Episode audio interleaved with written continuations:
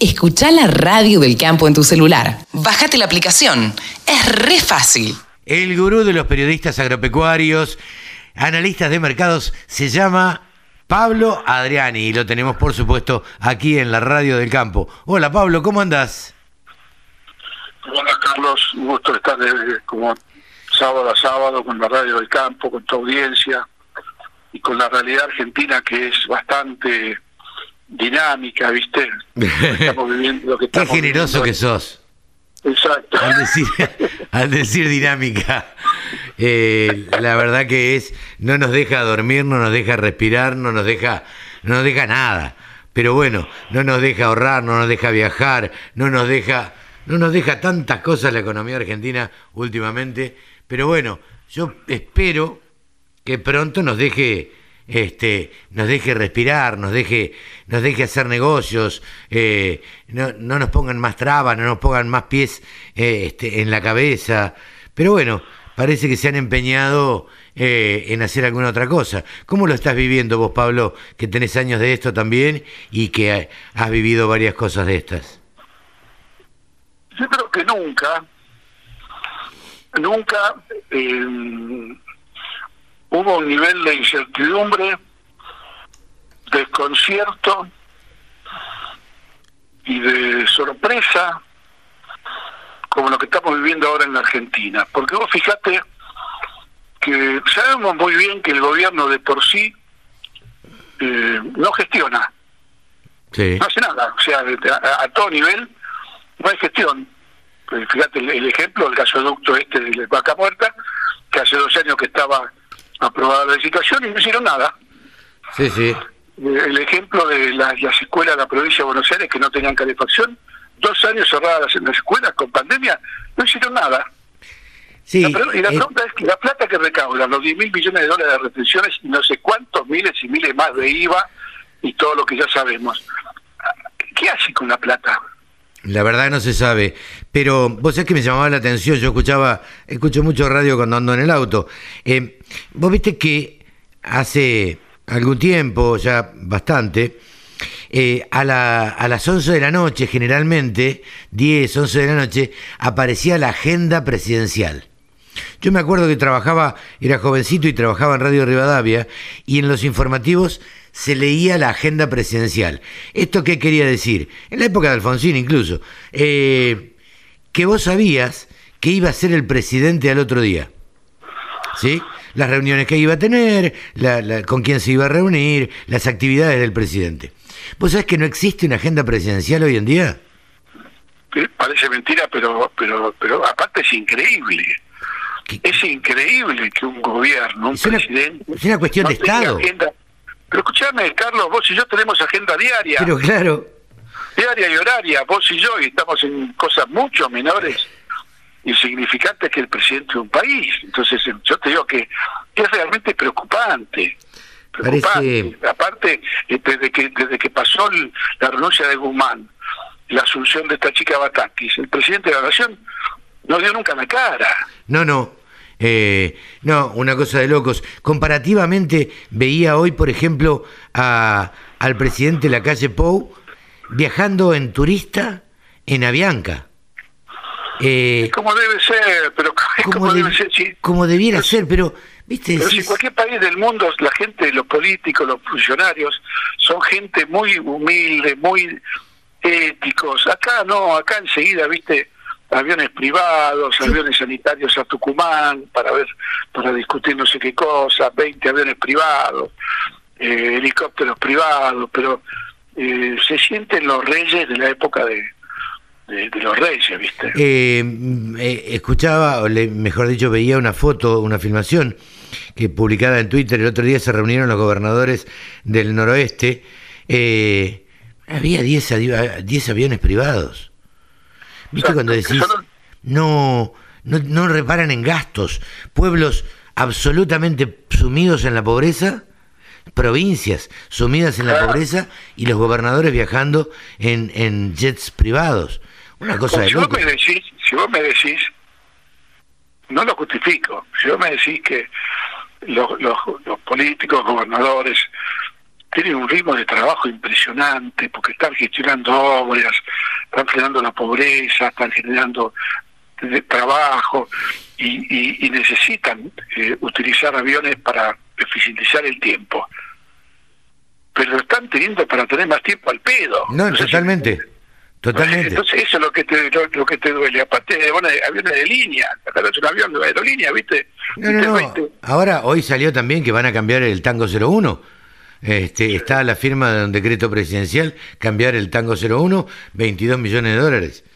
Eh, y no sé para qué, porque el viaje de un presidente que no es presidente, porque incluso en el exterior, en el exterior eh, la gente lo ve como, como, un marciano, no lo ve como un presidente, la verdad que...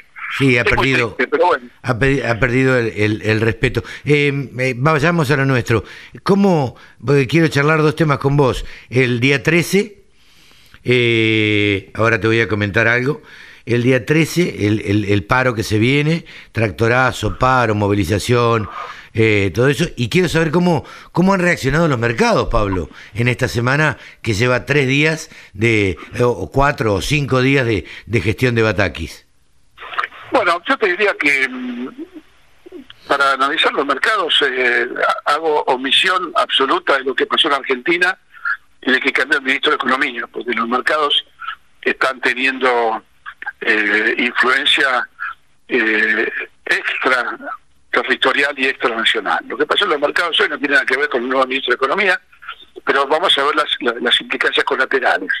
En primer lugar, veníamos de una semana y media con fuertes bajas en Chicago, muy fuertes bajas en Chicago, que había coincidido con hace dos jueves el día D para ejercer las opciones, hace un jueves el día D para ejercer los futuros, y todo eso fue un combo bajista muy fuerte. Entonces los mercados prácticamente se destrozaron en el mundo y en Argentina. Estos últimos dos días de esta semana, eh, Chicago empezó a revivir y yo creo que tiene que ver porque eh, tiene tiene ahora tiene los fundamentals del mercado, o sea, hasta el hasta el miércoles miércoles de esta semana Chicago seguía influenciado por la salida de la posición Julio salida de esa posición Julio, ya no hay ningún tipo de, motivo por el cual eh, el mercado siga girando en baja, porque la baja fue por la salida de las posiciones. Entonces, a partir de ahora, el mercado va a seguir los fundamentals, y en ese sentido, los fundamentals tienen mucho que ver con la oferta real que hay de soja, de maíz y de trigo en el mundo, y empezando por el mundo, bajando por en Estados Unidos, en Europa, en Brasil, o sea, acá está habiendo un problema, eh, Carlos, climático muy grave. Cuando te digo muy grave, es porque vos estás viendo las, las informaciones de Europa, con, con, temperatura de 45 grados, con la mitad, con el 30% de las cosechas de España perdidas, con las cosechas del norte de Italia perdidas por elevadas temperaturas, eh, con ríos que se secan, con caudales de puertos muy bajos, en Estados Unidos eh, tenés una situación similar, hay una baja reserva de humedad en los suelos, Brasil no puede sembrar la soja porque no tiene suficiente humedad en los suelos, Argentina no puede sembrar el trigo porque le falta humedad, hay un millón de hectáreas que no se van a sembrar, y va a arrastrar la soja y al maíz de siembra temprana. Acá hay una olla a presión que es el factor climático en el mundo y en Sudamérica. sí, sí, está claro, pero, pero todo esto indicaría, Pablo, que los cereales todos van a subir. Bueno, justamente, sumado a esto, si nosotros vemos cómo están las posiciones de Chicago ahora, las posiciones de, soja en Chicago entre el septiembre y el diciembre tienen 120 millones de toneladas abiertas. Las posiciones de maíz, último trimestre de este año, tienen 110 millones de toneladas abiertas. Es como que todos corrieron la posición para más adelante y siguen siendo alcistas.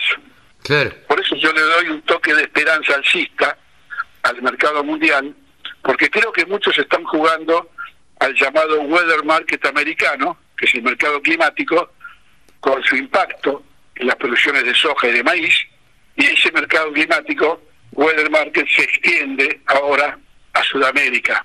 Con lo cual la crisis climática y falta de lluvia puede ser global y puede ser un desastre productivo, ¿eh? Ojo, podemos llegar a ver precios, eh, suba de precios impensados en el segundo semestre. Claro, pero con eso tendríamos que estar diciéndole a los productores agropecuarios, quédense en el molde, no vendan nada. Bueno, esa, esa puede ser una, una, una un, eh, digamos, no le diría facilista, mensaje lógico, pero uno no tiene la bola de cristal, no, no, uno no maneja las nubes de lluvias en el mundo, entonces lo que hay que decirle a los productores es, mientras no llueva en Estados Unidos y en Sudamérica, el mercado va a tener una tendencia muy firme. Ahora bien, el día que caiga una lluvia, de buen milimetraje, buena cobertura, empezando por Estados Unidos, los mercados empiezan el, el camino bajista de nuevo. Sí, sí, sí. El día que haya una lluvia en Sudamérica, en volumen, en cobertura, amplio, grandes milímetros, va a ser bajista en Chicago. O sea, lo que tiene que saber el productor es que hoy el mercado está climáticamente, clima dependiente, pero también tenemos el escenario local. Cuando vos me decías qué impacto tuvo el cambio de ministro y la asunción de la ministra Batakis, el impacto que tuvo fue que nadie quiere vender nada. Claro, todo el mundo se retrajo y todo el mundo... Todo el mundo se retrajo, se sienten arriba. ¿Por qué? Porque no saben qué va a pasar, no saben qué van a hacer con el dólar, van a mantener el atraso cambiario, qué va a pasar con las tasas, qué va a pasar con la emisión, qué va a pasar con estos planes de dar salarios a no sé cuántos millones de personas, que dicen los economistas que son 810 mil millones de pesos por, por año. Yo no sé si acá hay, hay, hay algún tipo de, de irracionalidad que no quieren ver y quieren tapar el sol con la mano. Cualquier estudiante de, secundaria, cuando vos le decís 810 mil millones de pesos más por año, que dice que es el 2% del, del PBI, pero así, así no hay plata que aguante, digamos, así no hay país que aguante. Digo, lo quieren fundir el país. Exactamente, entonces eso después te genera más inflación. Sí, claro. La inflación, dicen los economistas que saben, eh, está cerca del 80%, y dicen otros economistas, dicen que julio puede ser el mes de más inflación por X motivos, y que puede estar en tres dígitos la anualizada. O sea, la inflación del 100% de los pisos. Con lo cual te das una idea que todo lo que estamos viendo alrededor de nuestra, nuestra vida cotidiana, no solamente alrededor del negocio del campo, es incertidumbre pura. Sí, sí, sí. Los que tienen productos no los venden, los que tienen electrodomésticos no los venden, porque no saben cómo van a reponer, eh, los que tienen autos no saben qué hacer. Sería parálisis eh, que, es consecuencia de justamente esta falta de, de, hoja de ruta, sí, o como vos decís, falta de agenda. Falta de agenda. Por último, Pablo, eh, ¿no hay definiciones todavía acerca de Coninagro si se prende y si se pliega al paro del día 13 del cese de comercialización? Bueno, yo creo que yo creo que eh, la comisión de enlace eh, está agrietada, como están muchas instituciones del país. Hay muchos intereses cruzados.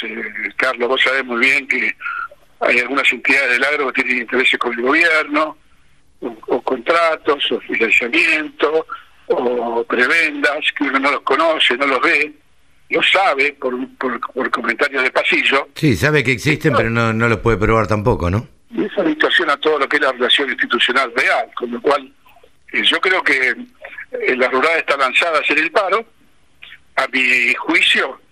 Eh, Federación Agraria también. Cara también confirmó. En mi juicio, en mi juicio, si hubiera, si había un cambio de ministro, yo hubiera levantado el paro. Claro, como para darle, jugarle una ficha. Entonces, porque ahora la ministra Batakis creo que estaba anunciando que se iba a reunir con los productores. Claro. Pero yo no sé si, viste cómo son acá en el gobierno.